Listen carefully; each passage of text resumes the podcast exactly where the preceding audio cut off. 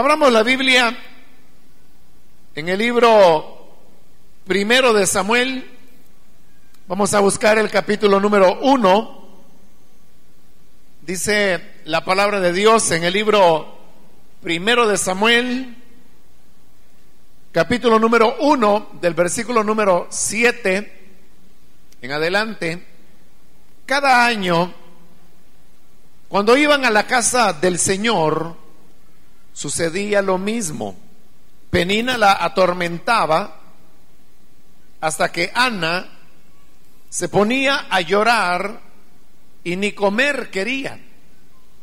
Entonces el Caná, su esposo, le decía, Ana, ¿por qué lloras?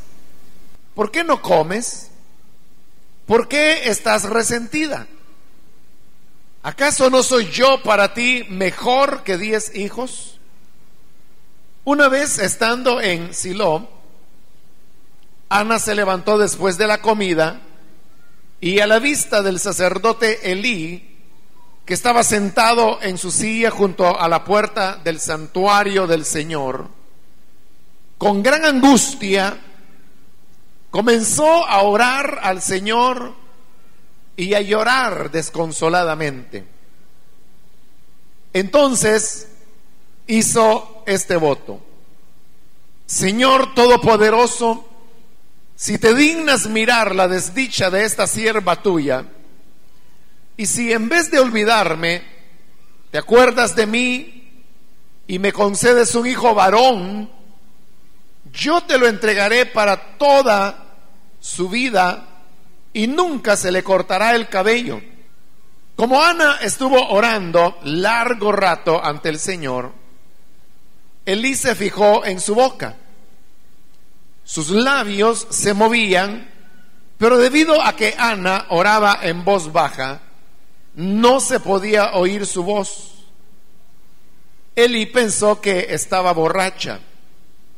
Así que le dijo, ¿Hasta cuándo te va a durar la borrachera? Deja ya el vino. No, mi señor, no he bebido ni vino ni cerveza. Soy solo una mujer angustiada que ha venido a desahogarse delante del Señor. No me, no me tome usted por una mala mujer. He pasado este tiempo orando debido a mi angustia y aflicción. Vete en paz, respondió Elí, que el Dios de Israel te conceda lo que le has pedido. Gracias. Ojalá favorezca a usted siempre a esta sierva suya. Con esto, Ana se despidió y se fue a comer. Desde ese momento, su semblante cambió. Hasta ahí vamos a dejar la lectura. Pueden tomar sus asientos, por favor. Hemos leído esta mañana esta historia sobre Ana, quien llegaría a convertirse en la madre del el profeta Samuel. Sucedía que ella era una mujer estéril, estaba casada pero no podía tener hijos. La esterilidad en esta época era entendida de una manera diferente a cómo se la ve el día de hoy. En primer lugar, siempre que una pareja no podía tener hijos, la esterilidad siempre, siempre se le atribuía a la mujer. A nadie se le ocurría en esa época que el hombre pudiera ser el estéril en tanto que la mujer no lo era. Pero como la maternidad correspondía a la mujer, entonces, si no se podían tener hijos, la culpa siempre recaía sobre la mujer. Pero dentro de Israel, eh, el tener hijos, y sobre todo que fueran varones, era algo eh, muy importante tan importante que era lo que le daba a la mujer su valor. Por ello es que cuando había una mujer estéril, como era el caso de Ana, ella se llegaba a convertir en un motivo de vergüenza. En primer lugar, era un motivo de vergüenza para su misma familia. Hablando de, su hogar, de su núcleo familiar del cual ella había salido. Ellos habían entregado a Ana en algún momento para que se casase. Pero si Ana resultaba ser estéril, el problema entonces era que eso se convertía en una vergüenza para la familia. Porque ellos la habían entregado para que se casara y para que pudiese dar descendencia al hombre con el cual se había casado. Pero si la muchacha no lo podía hacer, eso llenaba de vergüenza a su familia, porque sentían que era algo así como que le estaban fallando a aquel hombre con, con el cual la habían entregado a ella por esposa. Había familias que expulsaban de su seno a las mujeres que no podían dar a luz o que no podían concebir, que eran estériles, las desheredaban, las veían como alguien que no tenía valor. Socialmente también la esterilidad era mal vista. Muchas veces se la consideraba el resultado de un castigo divino. Por eso es que en este capítulo no, no quise leerlo todo por no invertir tanto tiempo en la lectura, pero ahí se menciona de cómo eh, Penina se burlaba constantemente de ella.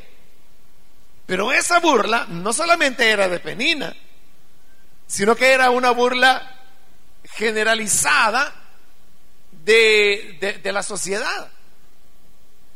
Por otro lado, el esposo, que llegaba a darse cuenta que su esposa era estéril, se sentía muy desagradado, se sentía defraudado. Y había esposos que terminaban divorciándose de sus esposas estériles para buscar otra esposa con la cual poder tener descendencia, lo cual era un punto de honor dentro de el pueblo de Israel.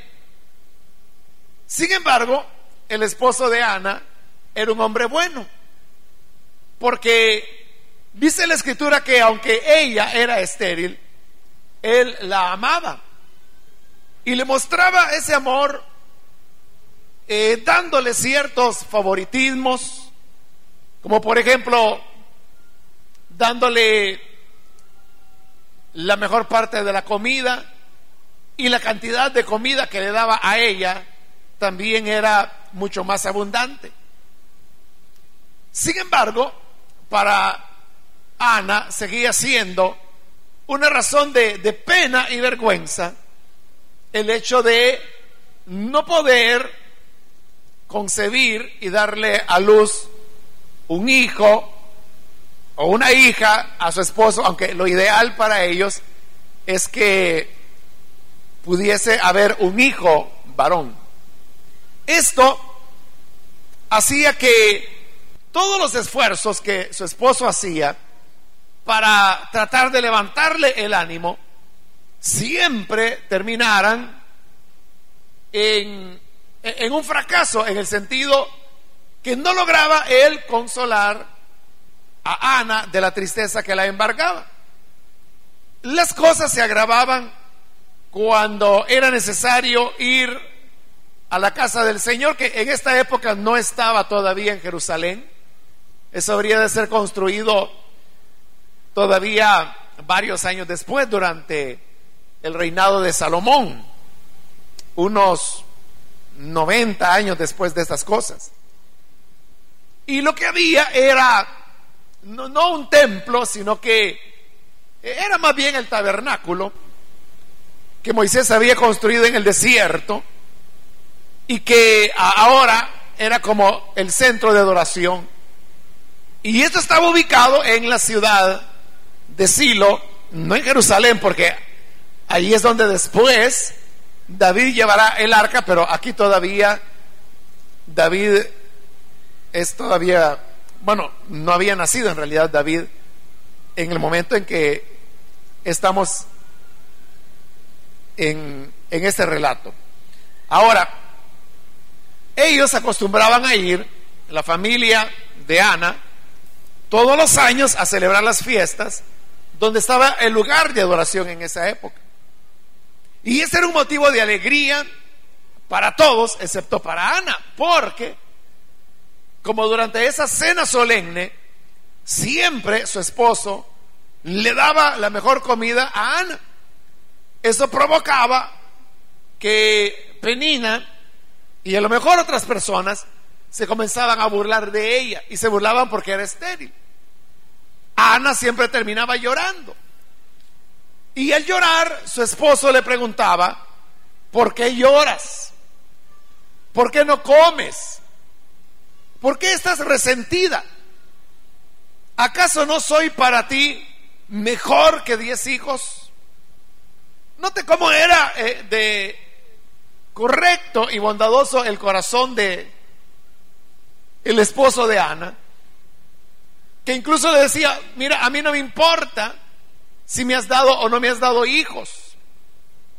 Y si a ti te hacen falta hijos, yo quiero ser para ti como que si fuera diez hijos.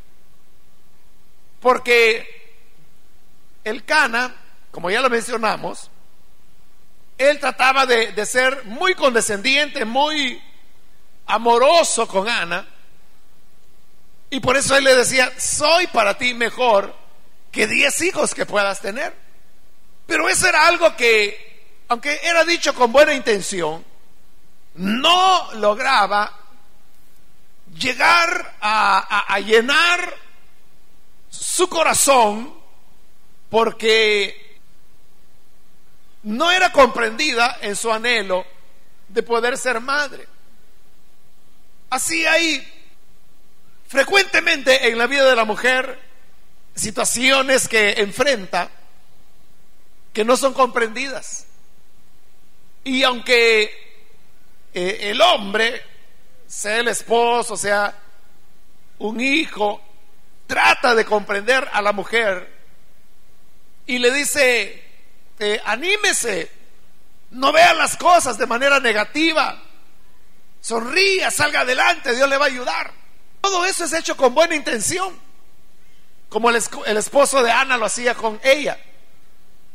Pero como las buenas intenciones no bastan, el hecho era que Ana no se sentía comprendida en su necesidad de ser una madre. De igual forma, la mujer necesita ser comprendida, pero seguramente usted como mujer ha escuchado varias veces la frase que los hombres decimos y es que quien entiende a una mujer, ¿no? Y esto no es porque la mujer en sí sea un ser incomprensible.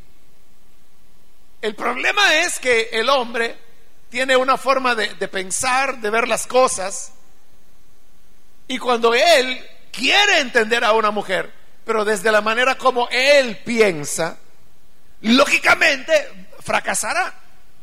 Porque la mujer no es otro hombre, sino que la mujer es un ser que piensa de una manera diferente, habla de una manera diferente. Cuando eh, el hombre dice algo, él dice lo que quiere decir. Cuando la mujer dice algo, ella no quiere decir lo que está diciendo. Lo que ella quiere decir es lo que no está diciendo. Y a veces ella quiere decir lo contrario de lo que está afirmando. Pero eso hay que aprenderlo. Pero como las personas normalmente no, no lo entienden y no se toman el trabajo de hacerlo, la mujer queda sin ser comprendida. Así la mujer se ve muchas veces en situaciones difíciles que destruyen su autoestima que la hacen sentir sola, no comprendida, no apoyada. Sabe que hay personas que la aprecian, que le tienen cariño, que puede ser su esposo, sus padres, sus hermanos, o en la iglesia hay personas que se preocupan por los demás y buscan la manera de hacer una lucha, un esfuerzo por entenderlas. Pero la verdad es que e, en el fondo el llegar a esa comprensión no es fácil. Y ahí es en ese momento cuando ¿qué puede hacer una mujer viviendo en una situación adversa donde no es comprendida, donde siente que sus necesidades eh, personales, emocionales, no están siendo satisfechas de una manera correcta. Al menos lo que Ana hizo es que dice que estaban en una comida, una de esas comidas, donde ella siempre terminaba llorando. Y terminaba llorando porque era durante las comidas, donde Penina más se burlaba de ella. Y por eso es que esas comidas que debían ser motivo de celebración delante del Señor, porque se hacían solo una vez al año. Terminaba en un llanto de parte de, de Ana. Y al terminar en ese llanto, ahí era donde el mismo esposo de Ana se sentía que qué más podía hacer. Y por eso le decía, ¿por qué lloras? ¿Por qué no comes? ¿Por qué estás resentida?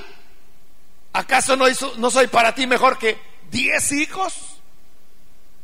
En el fondo lo que él estaba diciendo e-, era, bueno, entonces, ¿qué, es lo que quieres? ¿De qué manera te puedo agradar? Porque él había tratado de hacer todo lo posible por agradar a Ana, pero no lo lograba. ese día estaban comiendo cuando otra vez las cosas comenzaron a ponerse feas. Y dice que Ana se levantó y se fue a orar al lugar donde estaba el santuario del Señor. Ahí estaba el sacerdote de esa época, el cual se llamaba Elí. Y dice que ella, con gran angustia, comenzó a orar al Señor y a llorar desconsoladamente. Es decir, que la mujer, en medio de las adversidades, de eh, el rechazo o el estigma social. Porque hoy en día la mujer también continúa siendo estigmatizada socialmente.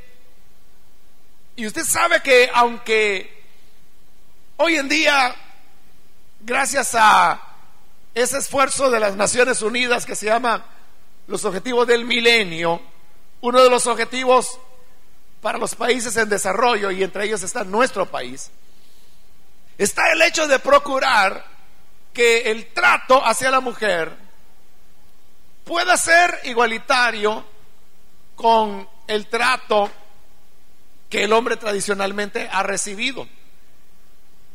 Sin embargo, eso es algo que en nuestro país va avanzando muy lentamente. Y, de hecho, El Salvador se encuentra reprobado en varias áreas que debería haber cumplido ya para poder seguir teniendo derecho a recibir los fondos de los objetivos del milenio que deben ser invertidos en obras de beneficio social, que, es mucho dinero. Pero ese dinero no lo va a recibir el país si el país no continúa avanzando eh, eh, en aspectos como por ejemplo el que le estoy mencionando, el de el respeto hacia la mujer.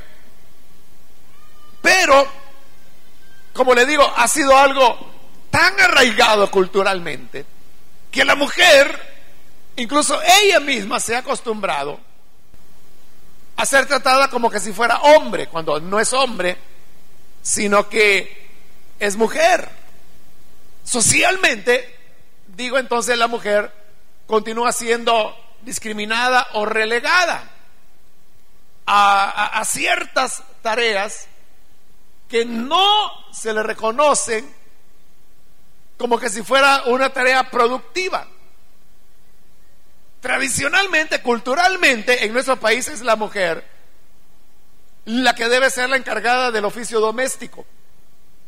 Y es un trabajo en el cual el hombre no participa, hablando tradicionalmente. Pero el problema mayor es que la mujer no solamente hace el trabajo de casa, sino que el problema es que ese trabajo no se le reconoce como trabajo. Y a veces llega el esposo y le dice, bueno, vos como no trabajás, aquí pasas todo el día en la casa, lo que deberías hacer es ir a buscar trabajo y ayudar con economía del hogar. Lo que le está diciendo es que vaya a buscar otro trabajo. Y eso es lo que sucede. Que cuando una mujer encuentra un trabajo fuera de casa, tiene que cumplir con el horario de ese trabajo fuera de casa. Pero al volver a casa tiene que hacer el trabajo que siempre ha venido haciendo. Este, hoy tiene dos trabajos. Uno remunerado y el otro que no es remunerado, el, de la casa. Y esos son los aspectos que no son comprendidos y como digo, son como ciertos eh, estigmas sociales que se tienen de menosprecio a la mujer, de no valorar lo que ella hace. Y eso puede cargar a la mujer como había cargado a Ana, pero ella tomó la decisión que a pesar de las buenas intenciones que su esposo tenía de comprenderla, amarla y favorecerla, lo cual efectivamente hacía, sin embargo, su problema fundamental no era resuelto.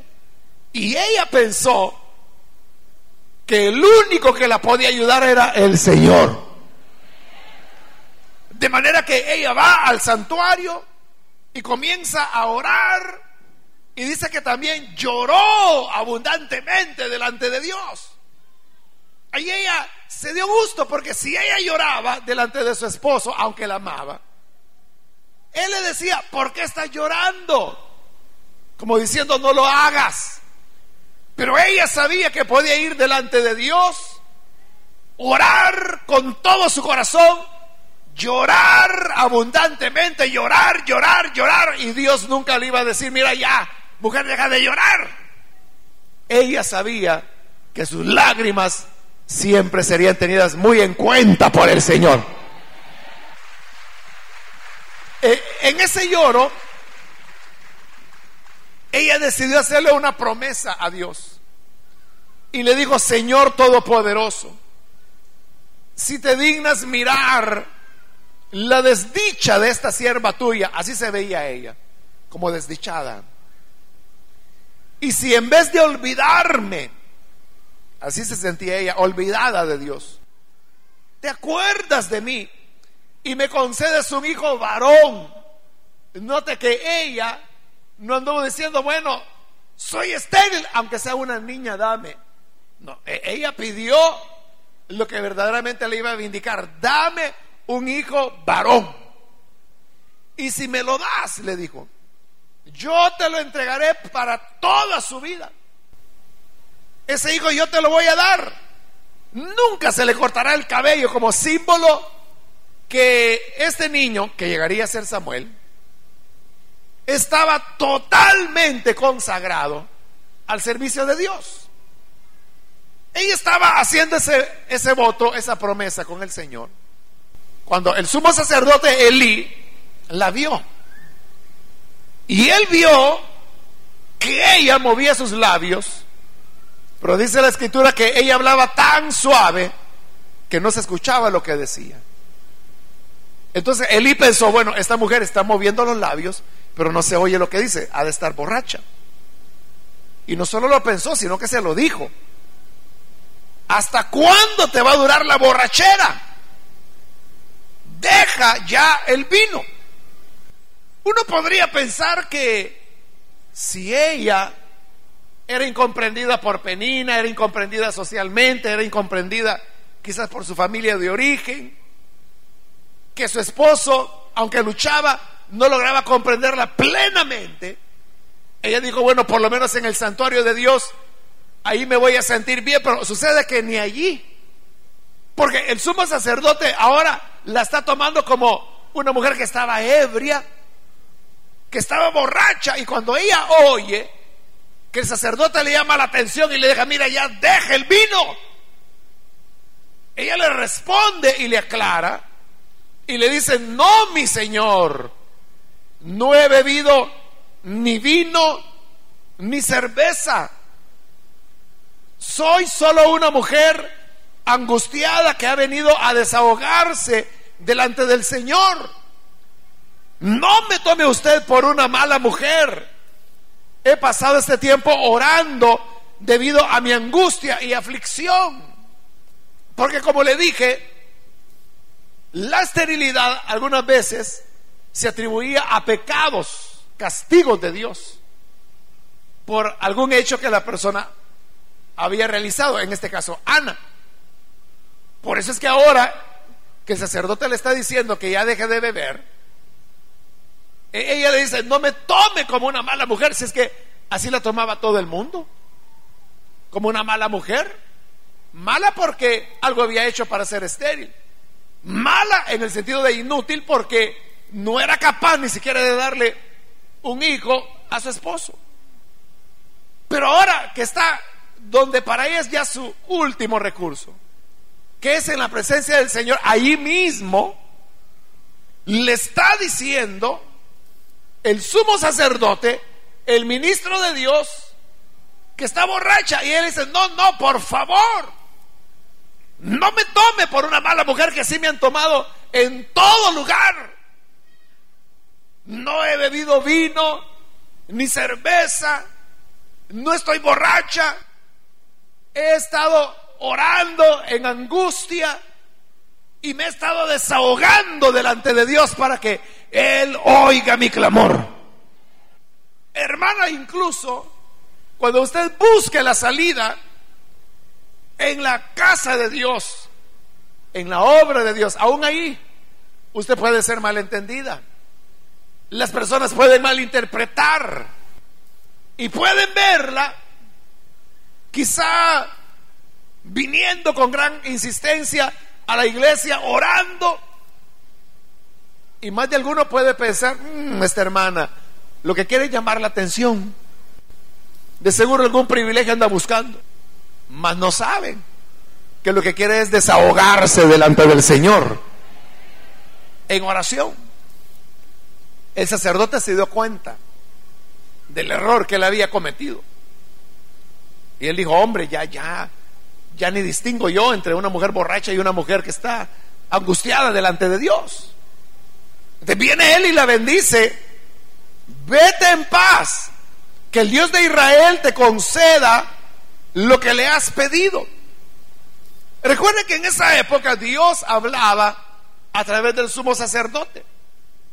Por lo tanto, lo que el sumo sacerdote decía era tomado como palabra de Dios. Hoy cuando le dice, vete en paz, que el Dios de Israel te conceda lo que le has pedido. Ella se aferra de esa palabra y la toma para ella y le dice, gracias. Ojalá favorezca a usted siempre a esta sierva suya. Ella lo percibió como la respuesta de Dios.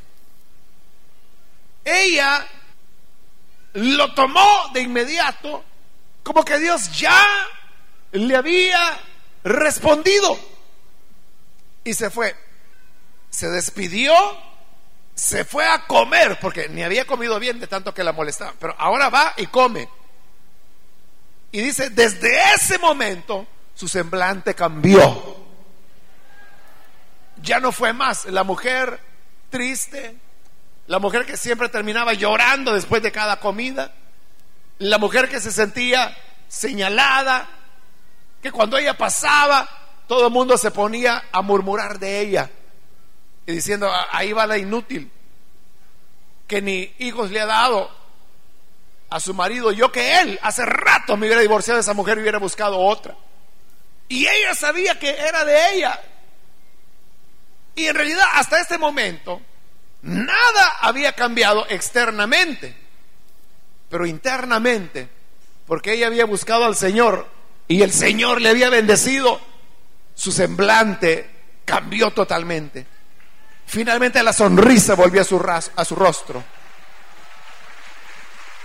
Su rostro comenzó a brillar. Fue a comer. Sonrió de nuevo. Su esposo seguramente fue el primero en notar el cambio. Y le digo, qué bueno que te comiste todo eh, el plato especial que había apartado para ti. Y ella quizás le dijo, y claro que me lo iba a comer si estaba buena la comida, si me has dado la mejor parte. Pero el problema es que antes ni así comía. ¿Y qué sucede? Que exactamente como ella lo esperaba, al año nace el bebé, Samuel. Y le pone el nombre de Samuel porque ella lo había pedido a Dios y lo comenzó a amamantar. Y lo amamantó durante los meses que se acostumbraba a hacerlo. Ya amamantado, fue de nuevo al santuario y llegó donde el sacerdote y le dijo, ¿se acuerda cuando dijo que estaba borracha? Por este niño es por quien oraba, le dice. Y yo le prometí al Señor que este niño se lo entregaría a él para su obra. Así que aquí vengo, se lo entrego y dejó ahí el niño. Por eso es que Samuel toda su vida, él vivió en el santuario de Dios.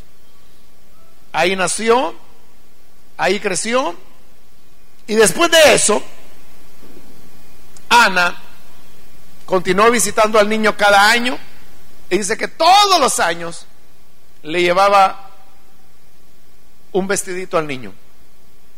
Y dice que el vestido era pequeño, porque el niño era pequeño también, pero era su hijo. Ahora ella había fructificado, ahora ella había florecido. Eso significa que cuando nos tomamos de las manos de Dios, uno podría estar plantado en el peor de los lugares. Como en la parábola del sembrador, que se recuerda que una parte de la semilla cayó junto al camino, otra parte junto al pedregal, otra parte junto a los espinos. Hermana, pudiera ser que tú estés plantada junto a la dureza del camino, rodeada de espinos, entre pedregales, pero allí, en la situación donde tú te encuentras, si acudes a Dios, si dependes de Él, si lo haces con toda sinceridad, como lo hizo Ana, ahí donde estás plantada, florecerás. Florecerás, tu rostro brillará. Todo cambiará. Y no importará si te comprenden, si no te comprenden, si creen, si no creen, si piensan que eres de edad ya muy avanzada o por el contrario que eres muy joven. Pero si buscas al Señor con todo tu corazón y oras a Él con sinceridad, como lo hizo Ana, mujer, tú podrás florecer. Ella floreció, fructificó su fruto fue el hijo que pedía. Y este hijo no fue cualquier hijo, no fue cualquier hombre más de Israel. Fue el juez, profeta, sacerdote, el hombre que reunió tres oficios en sí mismo, quien tuvo el privilegio de ungir al primer rey de Israel y luego al segundo rey de Israel que fue David el más grande de los reyes que Israel ha tenido.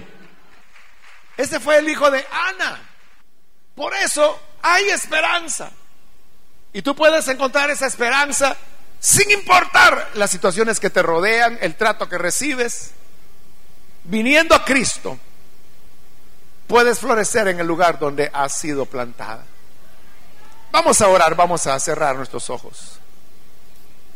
Y quiero ahora hacer una invitación para aquellas mujeres que todavía no han recibido al Señor Jesús como Salvador, pero si usted ha escuchado hoy la palabra de Dios y se da cuenta que solamente la gracia de Dios es la que podrá resolver sus dificultades y hallar una, una respuesta. Hoy es el tiempo para venir a Él. Por eso yo quiero invitar a aquellas personas que todavía no han recibido al Señor Jesús como Salvador. Quiero ahora invitarle para que pueda venir y lo haga. Y para eso le ruego, por favor, en el lugar donde se encuentra, si usted desea recibir al Hijo de Dios, póngase en pie y queremos orar por usted.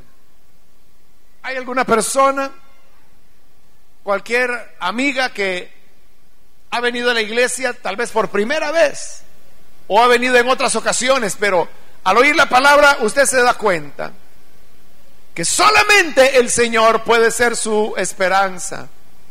Solamente el Señor puede ser quien le dé la salida. Necesita recibirle como Salvador. Póngase en pie entonces, en el lugar donde se encuentra. Y con todo gusto nosotros vamos a orar por usted. Venga hoy, que es el momento cuando Jesús le invita a venir, para que también su semblante pueda cambiar. Que en su rostro ya no haya más llanto, más tristeza, sino por el contrario, que en su rostro pueda existir una sonrisa de esperanza, de saber que Dios tiene una salida, una respuesta que dar. Él puede solucionar cualquier situación. Necesita venir entonces, póngase en pie y vamos a orar. Ahí en el lugar donde se encuentra, póngase en pie. Si se encuentra en la parte de arriba, también puede hacerlo. Si es primera vez que usted recibirá a Jesús como su Salvador, puede ponerse en pie. Queremos orar por usted. Muy bien, aquí hay una persona que pasa, Dios la bendiga, bienvenida. Si hay alguien más que necesita venir para recibir al Hijo de Dios, puede ponerse en pie. Otra persona que lo hace. Nuestro propósito es orar, orar por usted. ¿Hay alguien más que necesita hacerlo? Hoy es su momento. Hoy es su oportunidad. Muy bien, aquí adelante hay una joven, bienvenida. Dios la bendiga. ¿Alguien más? Aquí en la parte de en medio hay otra persona, Dios la bendiga. ¿Alguien más que necesita venir para recibir al Hijo de Dios, puede ponerse en pie y vamos a orar. Hoy es el momento cuando puede hacerlo. Muy bien, aquí atrás hay otra persona. Dios la bendiga, bienvenida. De este lado también hay otra joven que pasa. Dios la bendiga. Bienvenida también. ¿Algo otra persona que necesita pasar? Le invito para que lo haga. Hoy es su momento.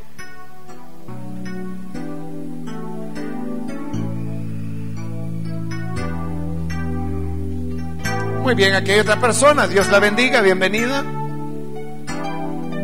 Ya sea que es primera vez que usted está recibiendo al Señor Jesús como Salvador o que necesita reconciliarse, puede pasar. Muy bien, aquí hay otra joven. Dios la bendiga.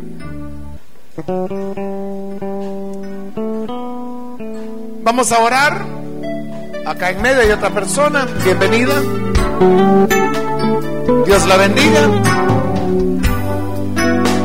¿Alguien más que necesita pasar? Bien, aquí hay otra persona. Dios la bendiga.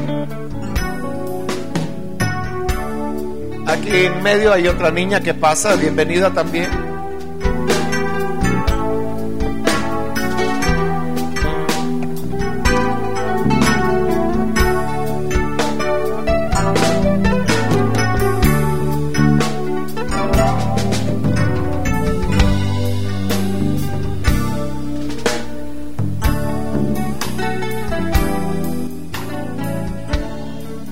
Vamos a orar entonces. ¿No hay nadie más?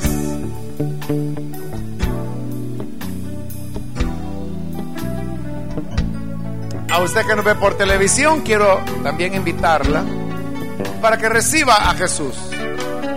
Haga como todas estas personas que están acá. Únase con nosotros en esta oración. Padre, te damos las gracias.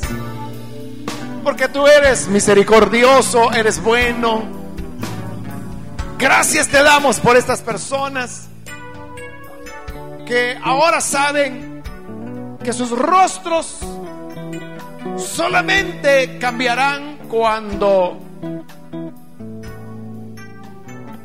derramen su angustia delante de ti. Lo cual no será en vano, sino que tú oirás sus oraciones te rogamos también por aquellas que a través de la televisión o de la radio están entregando sus vidas a ti. Padre, te pedimos que les puedas dar vida nueva, que puedan, Señor, amarte, que puedan perseverar dentro de tus caminos y que todos los días de su vida, siempre, Señor, puedan continuar siendo fieles, sabiendo que en ti tendremos el consuelo y la salida para todas las dificultades. En el nombre de Jesús nuestro Señor, lo suplicamos. Amén.